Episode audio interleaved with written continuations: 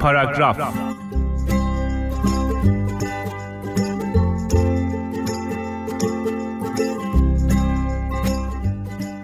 ویکتور هوگو نویسنده مشهور گفته که انسانهایی خوشبختن که کتابای خوب می‌خونن یا دوستان اهل کتاب دارن. بعد از خوندن این گفته ویکتور هوگو فوری به ذهنم رسید من به عنوان پدر یا مادر چطوری می‌تونم خوشبختی رو به فرزندم هدیه کنم؟ پس خیلی فکر کردم و فکر کردم و نوشتم و نوشتم و نوشته هامو حرس کردم تا بتونم چند قدم کوچیک رو بنویسم که بشه اونا رو تو کمتر از چهار دقیقه گفت. دنیای ما پر از چیزهای جذابه.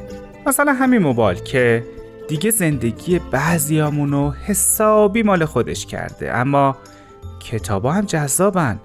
نه هر کتابی و من برای اینکه به بچه ها نشون بدم کتاب ها و قصه ها هم می‌تونن همونقدر جذاب باشن دور کتابای ارزون قیمت دکهی و سوپرمارکتی و کتابایی که اهل پند و اندرز و نصیحت کردن هستند رو خط کشیدم.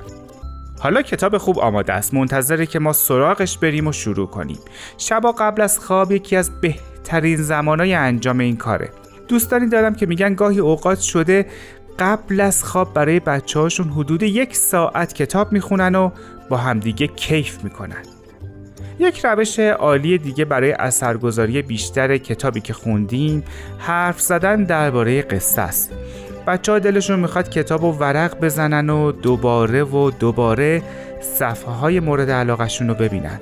اگه بتونیم همین تیکه مورد علاقه رو به نقاشی یا کاردستی تبدیل کنیم یا نمایشش رو اجرا بکنیم عالی میشه.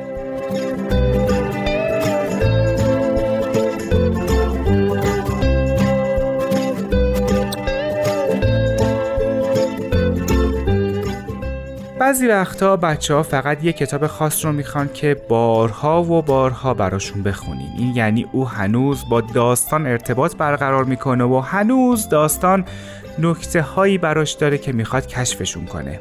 اصلا یکی از دلخوشی های بزرگ زندگی من زمانیه که یه کتابی رو برای بچه ها می‌خونم و وقتی کتاب تموم میشه همه یک صدا میگن که بازم بخون دوباره بخون.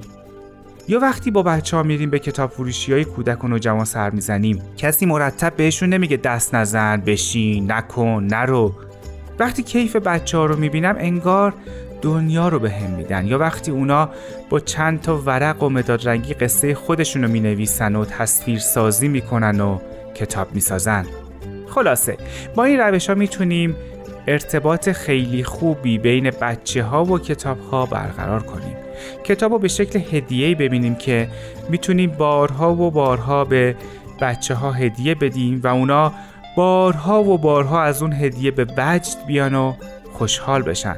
اصلا به من بگین کدوماتونین که از هر روز هدیه گرفتن خوشحال نشین؟ خوب و سلامت باشین و خوشبخت باشین.